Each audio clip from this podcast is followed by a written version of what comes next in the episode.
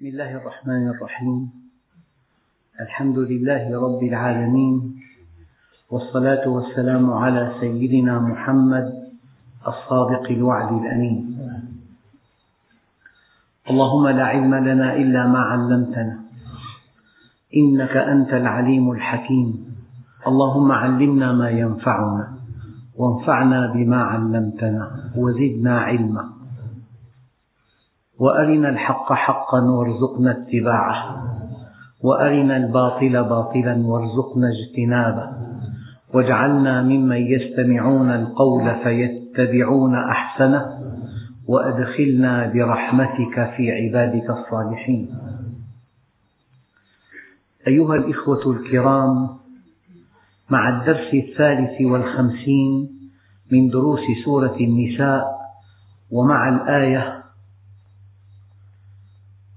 التاسعة عشرة بعد المئة. وكان الذي قبلها. قوله تعالى إن الله لا يغفر أن يشرك به ويغفر ما دون ذلك لمن يشاء ومن يشرك بالله فقد ضل ضلالا بعيدا. هؤلاء المشركون أو هؤلاء الذين أشركوا مع الله عز وجل إن يدعون من دونهم إلا إناثا. الملائكة عند العرب إناث. والأصنام التي تعبد من دون الله أسماؤها أسماء إناث اللات والعزى. إن يدعون من دونه إلا إناثا وإن يدعون إلا شيطانا مريدا. والشيطان هو الذي ابتعد عن عن الله عز وجل ولعنه الله عز وجل. لعنه الله وقال لأتخذن من عبادك نصيبا مفروضا. الحقيقة كلمة مريد أمرد ناعم الملمس لا تستطيع أن تأخذه من جهة والشيطان همه الأول إضلال بني آدم. يأتي الإنسان بما يرضيه. وقاسمهما إني لكما لمن الناصحين. فهذا الشيطان أراد أن يقعد لبني آدم طريقهم المستقيم. لأقعدن لهم صراطك المستقيم. ما دام الإنسان غارق في المعاصي والآثام الشيطان بعيد عنه لأنه يحقق الهدف على أتم وجه. أما حينما يزمع هذا الشاب أن يتوب إلى الله عز وجل وأن يسلك طريق الحق يأتيه الشيطان ليوسوس له. لأقعدن لهم صراطك المستقيم. وبين الله عز وجل في آيات أخرى أساليب الشيطان المتنوعة في إضلال الإنسان. ولآتينهم من بين أيديهم. أحدثهم عن التقدم وعن العصرنة وعن عصر العلم وعن عصر الحرية إلى آخره. كلها قيم اخترعها الشيطان كي يضل بها الإنسان عن منهج ربه. وتستمع أحيانا من الناس كلاما عجيبا. يعني المعصية الصريحة الصارخة هذه تلبس عندهم ثوبا رائعا الاختلاط يعمل تهذيب للنفوس. اختلاط بخفف من جموح الشباب مثلا. وما شاكل ذلك.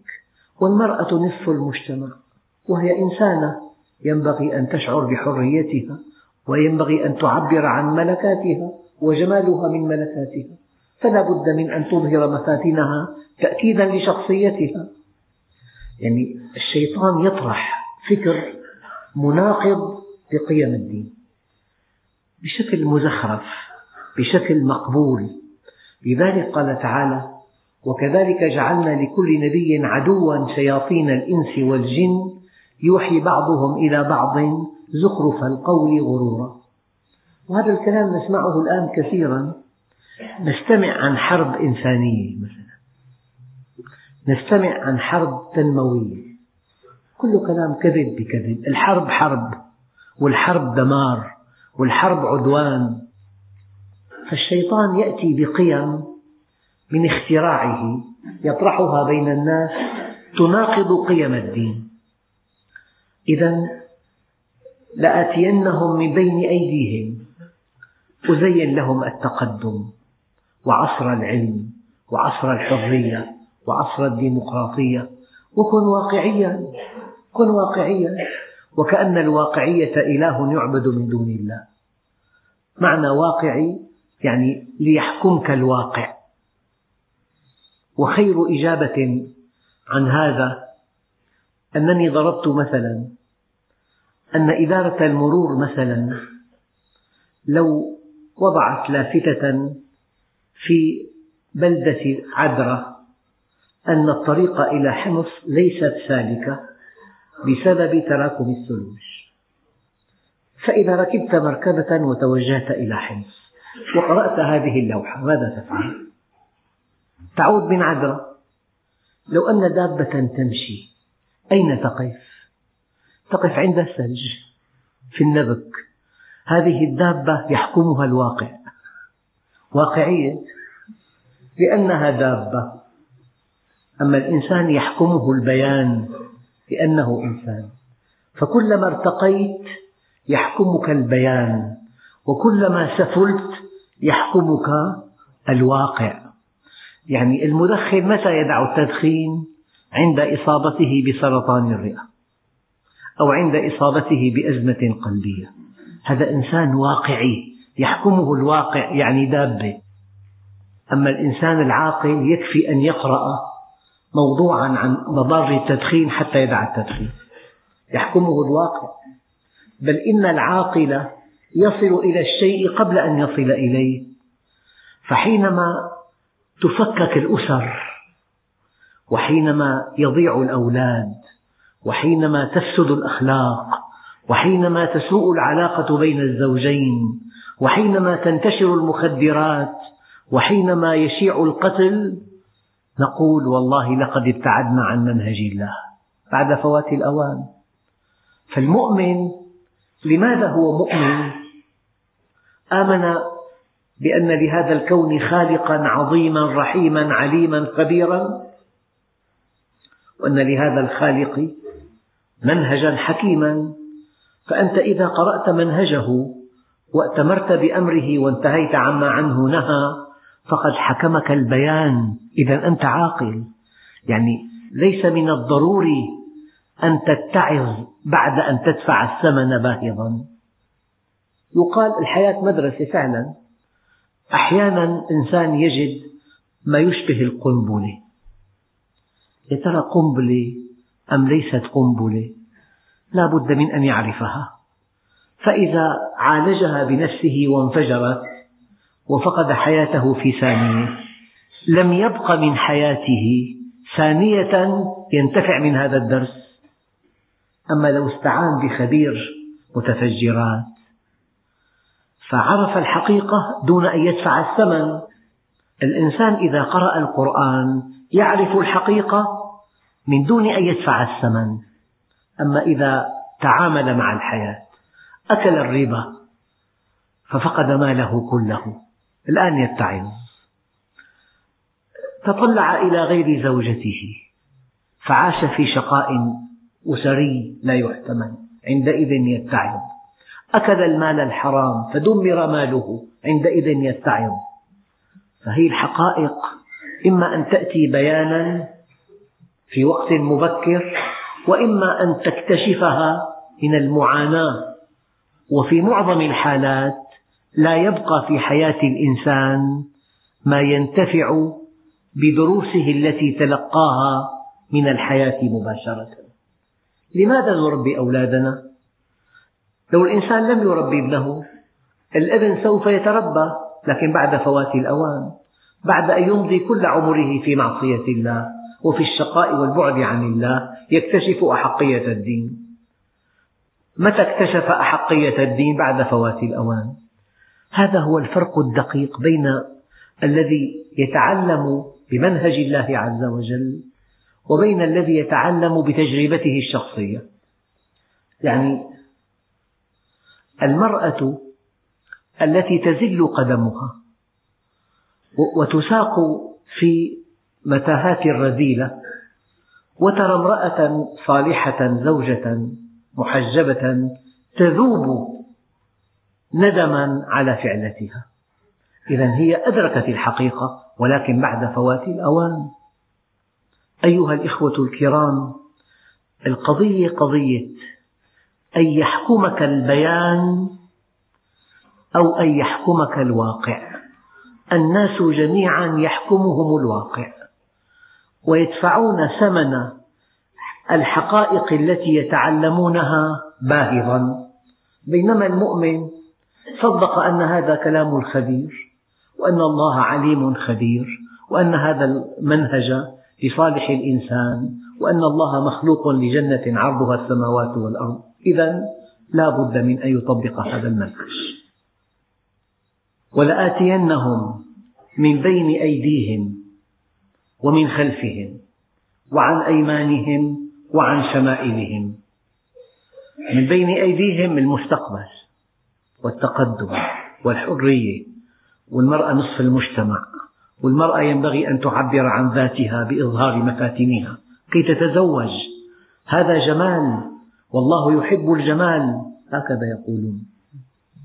ومن خلفهم التراث والتاريخ وما قبل الجاهلية والعهد الروماني والعهد الآرامي والأصنام نعتز بتاريخ قبل الإسلام.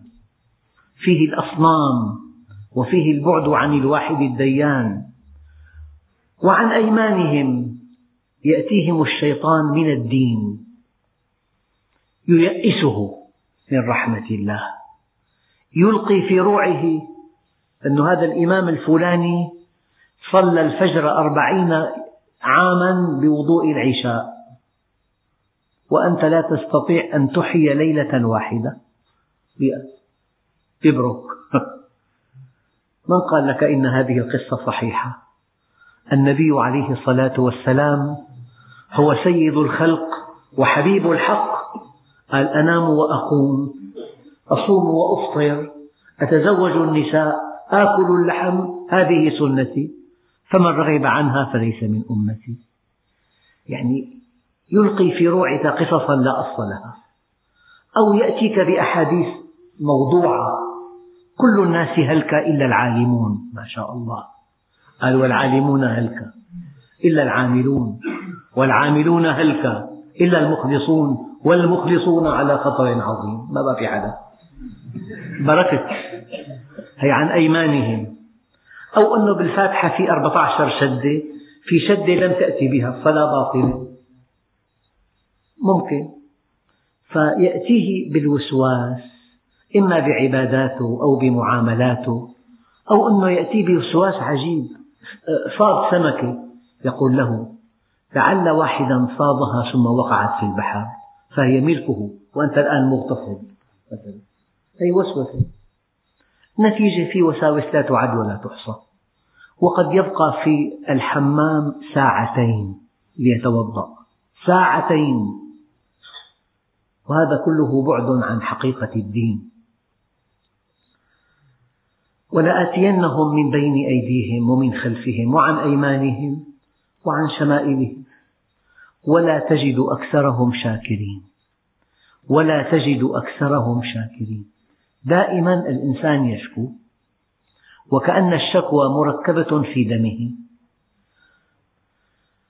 أي هذا المشتكي وما بك داء؟ كيف تغدو إذا غدوت عليلا أي هذا المشتكي وما بك داء؟ كن جميلا ترى الوجود جميلا. فالشيطان له مداخل كثيرة. يبدأ مداخله حينما يعقد الشاب توبة مع ربه. شيء طبيعي جدا. لأقعدن لهم صراطك المستقيم. ولآتينهم من بين أيديهم تقدم. ومن خلفهم التراث. وعن أيمانهم وعن شمائلهم. لكن الله أغفل جهتين. جهة العلو وجهة الدنو. سبحان الله. هاتان الجهتان محميتان من قبل الله عز وجل. جهة العلو جهة الالتجاء إلى الله. جهة الاستعاذة به. جهة التوكل عليه. جهة الإخلاص له. والدنو جهة التواضع. فباب التواضع محمي من الله عز وجل. باب الله محمي من الله عز وجل. هو في ست جهات يمين يسار أمام وراء أعلى أدنى. ذكر الله الجهات الأربع. لعنه الله وقال لأتخذن من عبادك نصيبا مفروضا.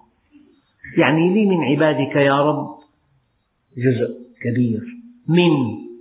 لم يقل لأتخذن عبادك. لا من عبادك. إن عبادي ليس لك عليهم سلطان. لأتخذن من عبادك. هذا الكلام يخاطب به رب العزة. ولم يكن إلا آدم وحواء. فكيف عرف أنه سيكون له من عباده في المستقبل نصيب مفروض؟ قال علماء التفسير قاس على أبي البشر وأم البشر. استطاع أن يغريهم بالمعصية فلأن يستطيع أن يغري أبناءهم من باب أولى. آدم وحواء معهم توجيه من الله مباشرة لكن الفرق الكبير الكبير بين معصية آدم ومعصية إبليس أن آدم عليه السلام وهو كما قال عليه الصلاة والسلام يأتي بعد رسول الله في المقام. أن آدم عليه السلام نسي ولم نجد له عزما على المعصية. أغراه الشيطان فصدقه. أن آدم عليه السلام عصى معصية غلبة ومعصية الغلبة ما أسرع قبول توبتها. سريعة جدا. يا رب أنا عبد ضعيف. سامحني. يا رب اغفر لي. يعني الإنسان حينما يقر بما في القرآن ولا يرفضه ولا يستكبر أن يعبد الله ويخطئ هذا الخطأ سماه العلماء خطأ غلبة خطأ غلبة وخطأ الغلبة سريعا ما يتوب الإنسان منه. أما إذا عصى استكبارا وتأبيا واستعلاء هذا خطأ من نوع خطأ إبليس. ولا توبة لصاحبه. خطأ الاستكبار شيء وخطأ الغلبة شيء آخر. لأتخذن من عبادك نصيبا مفروضا لذلك إذا تبع ابن آدم الشيطان هذا يذكرنا بقوله تعالى ولقد صدق عليهم إبليس ظنه هو ظن أن ذرية آدم سيتبعونه إلا قليلا منهم. فالذي يتعامل مع الشيطان وينصاع للشيطان يصدق عليه ظن إبليس ولقد صدق عليهم إبليس ظنه. ولأضلنهم. هنا. الهدف أن تسلم وتسعد في الدنيا والآخرة. هذا هو الهدف. لأن الله سبحانه وتعالى خلقك لسعادة الدارين. ولمن خاف مقام ربه جنتان ماذا يفعل الشيطان؟ يبعدك عن هذا الهدف. يزين لك المعصية. يزين لك المال الحرام. يزين لك العلاقة الحرام. يزين لك الخوض في أعراض الناس. يزين لك كسب أموال بالباطل. هذه المعاصي تحجبك عن الله والحجاب عن الله عز وجل يسوق صاحبه إلى ضلال مبين. يعني أنت حينما تخطئ في الزاوية كلما تقدمت خطوة في خطأ بالزاوية تزداد بعدا عن الهدف. لو إنسان اتجه من دمشق إلى حلب بطائرة فلو أخطأ في زاوية واحدة لجاء في دير الزور في زاويتين لجاء في الحسكة. فكلما تقدم خطوة ازداد بعدا وهذا معنى الضلال المبين ولأضلنهم. يضله عن طريق سعادته يضله عن طريق سلامته. يعني الإنسان أي إنسان كائنا من كان يتمنى لنفسه السلامة والسعادة. بل إنك لو شققت على صدر أي إنسان على وجه الأرض كائنا من كان من كل الملل والنحل والمذاهب والأديان والأجناس والأعمار ما منا واحد إلا ويتمنى السلامة والسعادة. هذا هدف مركب في أصل تكوينه. مهمة الشيطان أن يبعدك عن طريق سعادتك وأن يبعدك عن طريق سلامتك. فلذلك تأتي المصائب تترى بسبب الذنوب. وما أصابكم من مصيبة فبما كسبت أيديكم ويعفو عن كثير. فالشيطان مهمته أن يبعدك عن أسباب سلامتك وسعادتك. ويا أيها الإخوة الكرام كل ما يجري في الأرض وكل ما تسمعونه أو ترونه إنما هو من انحراف الإنسان عن ربه. وحينما ينحرف الإنسان عن ربه يدفع ثمن انحرافه باهظا. لذلك قال عليه الصلاة والسلام يوشك أن تداعى عليكم الأمم كما تداعى الأكلة إلى قصعتها قالوا أمن قلة نحن يومئذ يا رسول الله؟ قال لا بل أنتم كثير ولكنكم غثاء كغثاء السيل. ينزع الله المهابة من قلوب أعدائكم. ويصيبكم الوهن. قيل وما الوهن يا رسول الله؟ قال حب الدنيا وكراهية الموت. ولأضلنهم. يعني مهمة الشيطان الأولى أن يضلك عن هدفك الكبير أن يضلك عن سلامتك وعن سعادتك فتشقى. لذلك قال عليه الصلاة والسلام إن أسعد الناس في الدنيا أرغبهم عنها وأشقاهم فيها أرغبهم فيها. ولأضلنهم ولأمنينهم. تلاقي يعيش الإنسان في أمان والحقيقة أن الغفلة والأمل أخطر شيئين على إيمان الإنسان. يعني يعيش في آمال تحتاج إلى عشرات السنين ويكون أجله قد جاء. وقد ذكرت لكم في الدرس الماضي فيما أذكر أن إنسانا حدثني عن مشاريعه لعشرين عام قادمة وقرأت نعوته في اليوم نفسه في اليوم نفسه.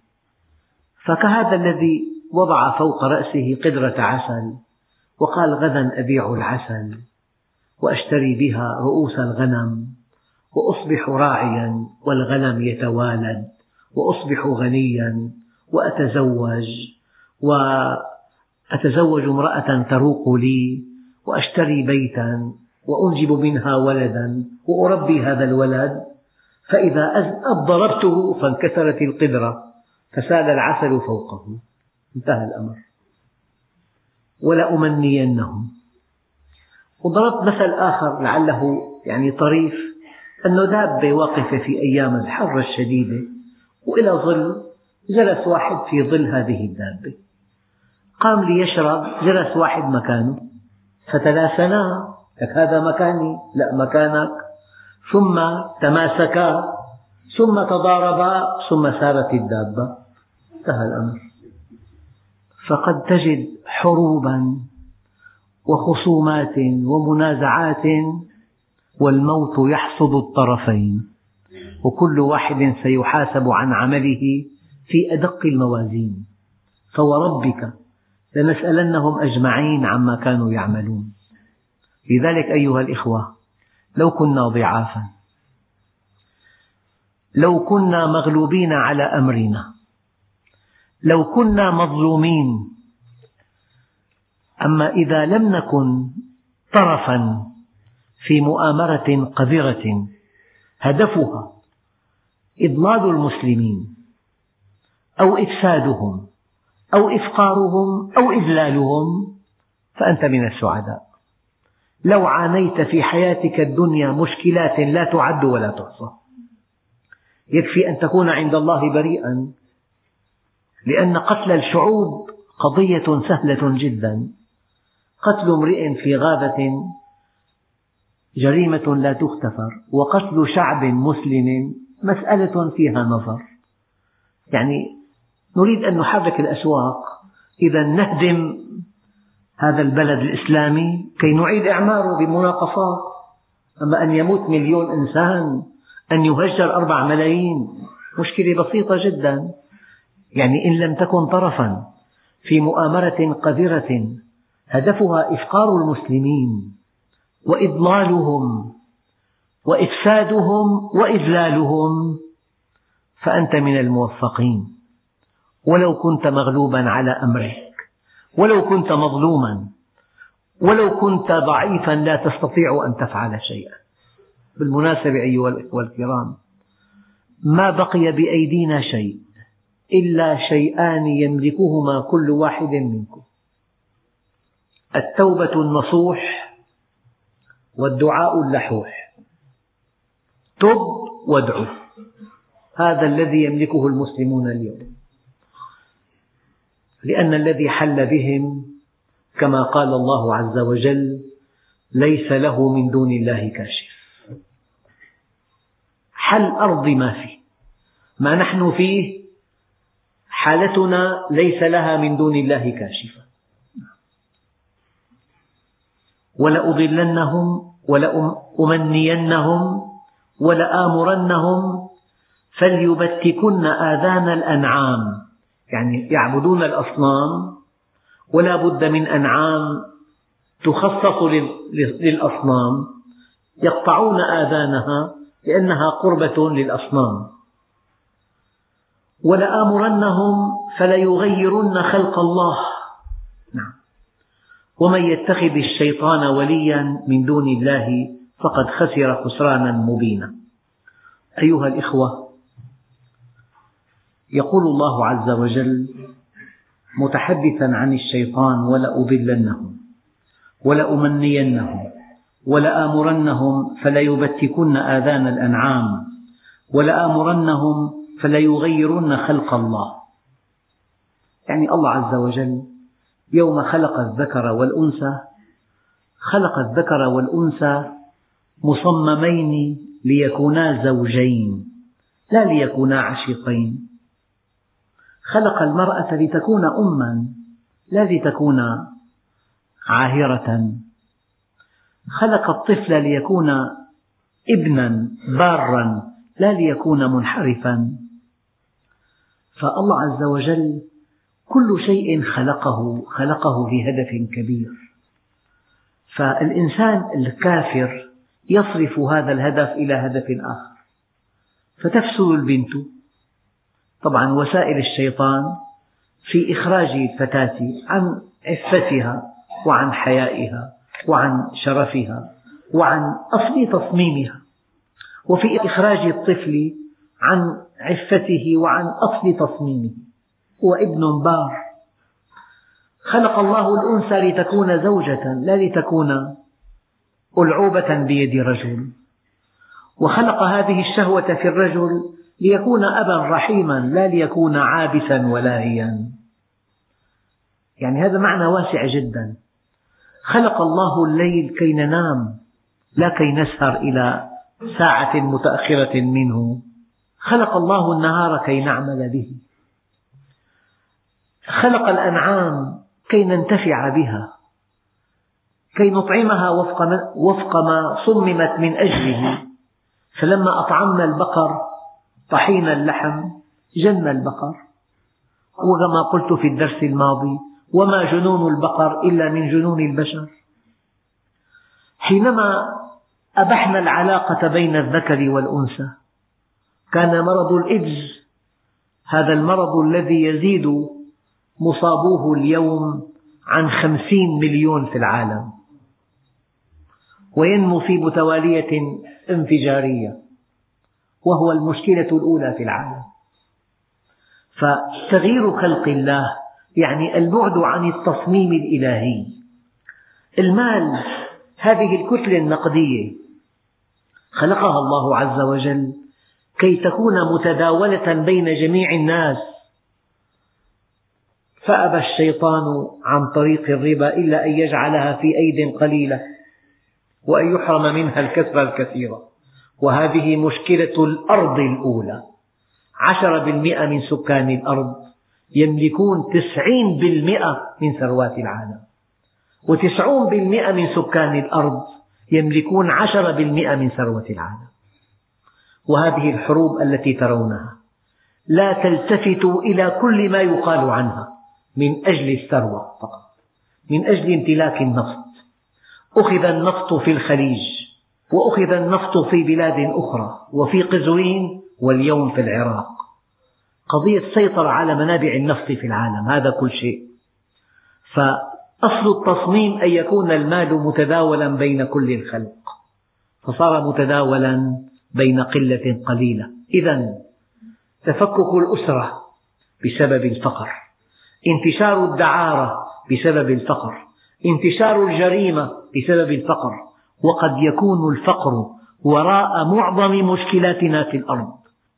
لأنهم أفسدوا أصل التصميم غيروا خلق الله جعلوا هذا المال عن طريق الربا جعلوه في أيد قليلة وحرمت منه الكثرة الكثيرة.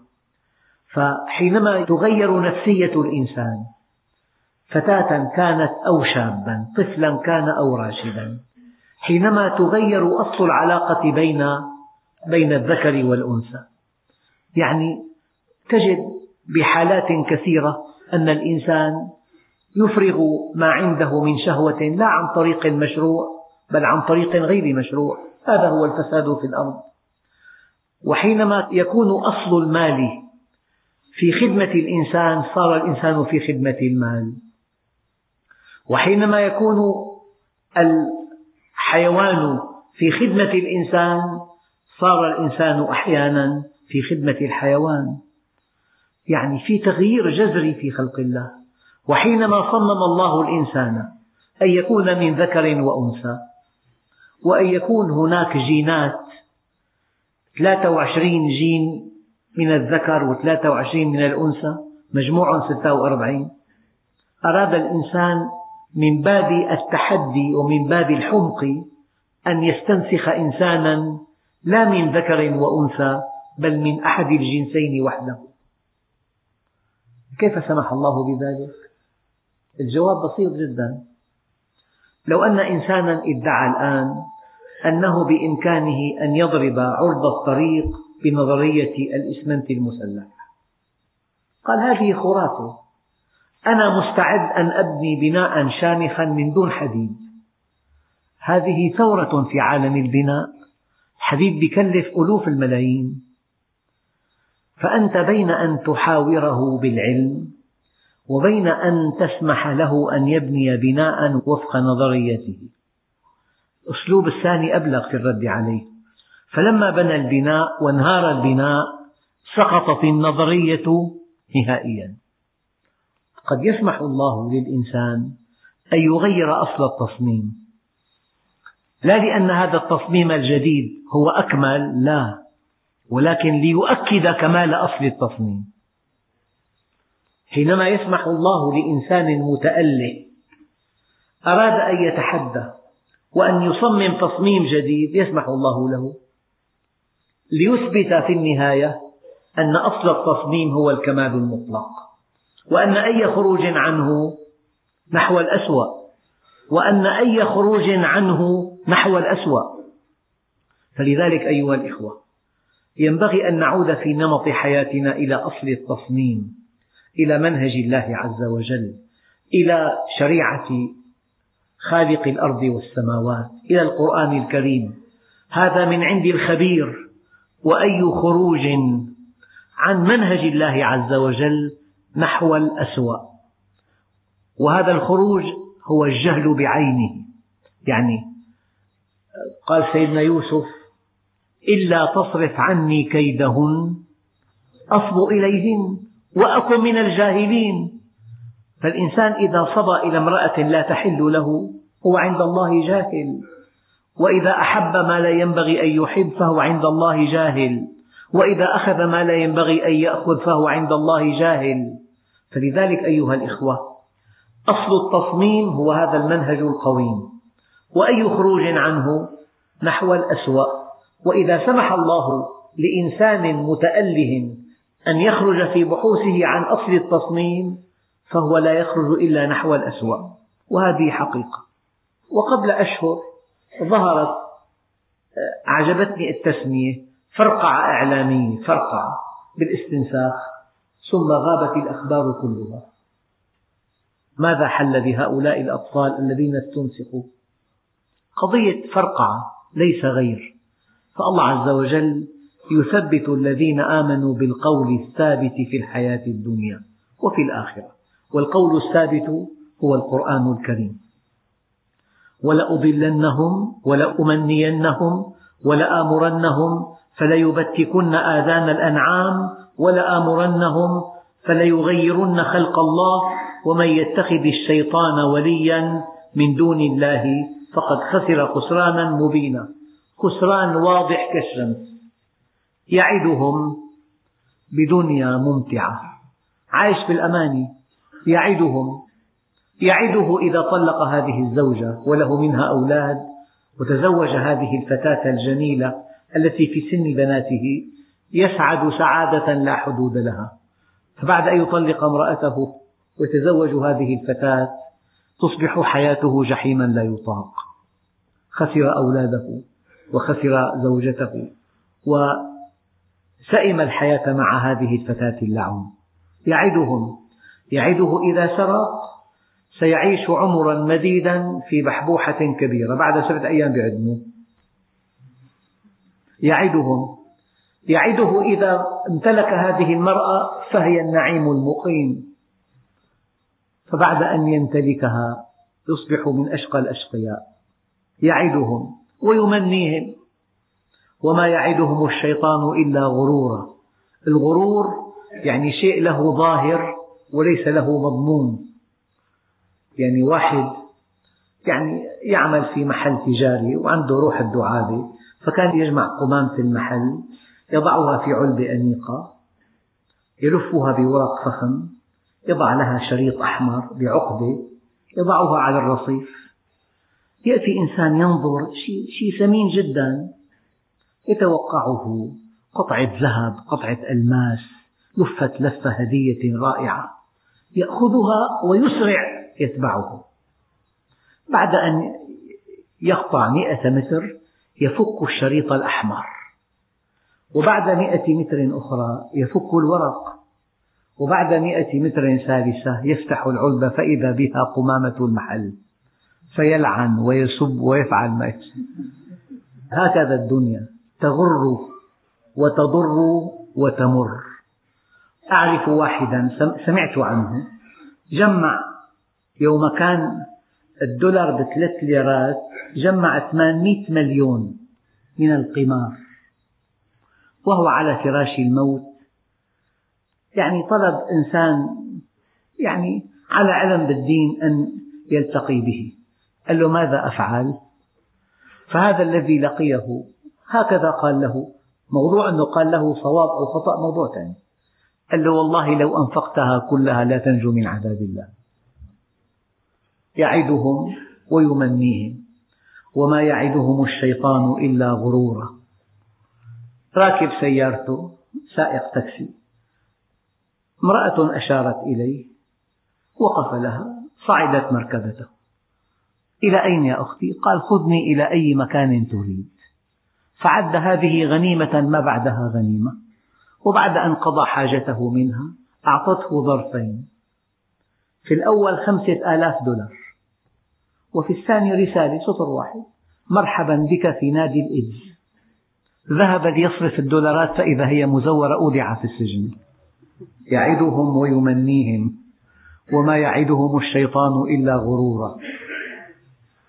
الشيطان بزين المعصية. مرة أناس سرقوا في أحد أقضية دمشق. سرقوا من بائع ذهب ثلاثة عشر كيلو ذهب من سبعة أو خمسة. أنا فيما أذكر بعد أقل من عشرة أيام أعدموا في مكان السرقة جميعا. هم حينما أقدموا على السرقة بماذا فكروا؟ فكروا بثروة عريضة جدا وبحياة وبحبوحة ومركبات ونساء جميلات فكان الإعدام مصيرا. يعدهم ويمنيهم وما يعدهم الشيطان إلا غرورا. لذلك الإنسان في نهاية حياته بعد أن يمضيها في معصية الله يأتيه عذاب ينسيه كل متع الدنيا. المؤمن حينما يأتيه ملك الموت ويرى مكانه مقامه في الجنة يقول دون أن يشعر لم أر شرا قط. وحينما يمضي الإنسان حياته في معصية الله ويرى مكانه في النار يقول لم أر خيرا قط. فالبطولة أن تضحك أخيرا. هلا أناس كثيرون يضحكون أولا. بيسيطروا على بلد بياخذوا النفط تبعها بيعدوا حالهم منتصرين. يضحكون أولا وسيبكون كثيرا عن هؤلاء الذين قصفوهم باليورانيوم المخضب.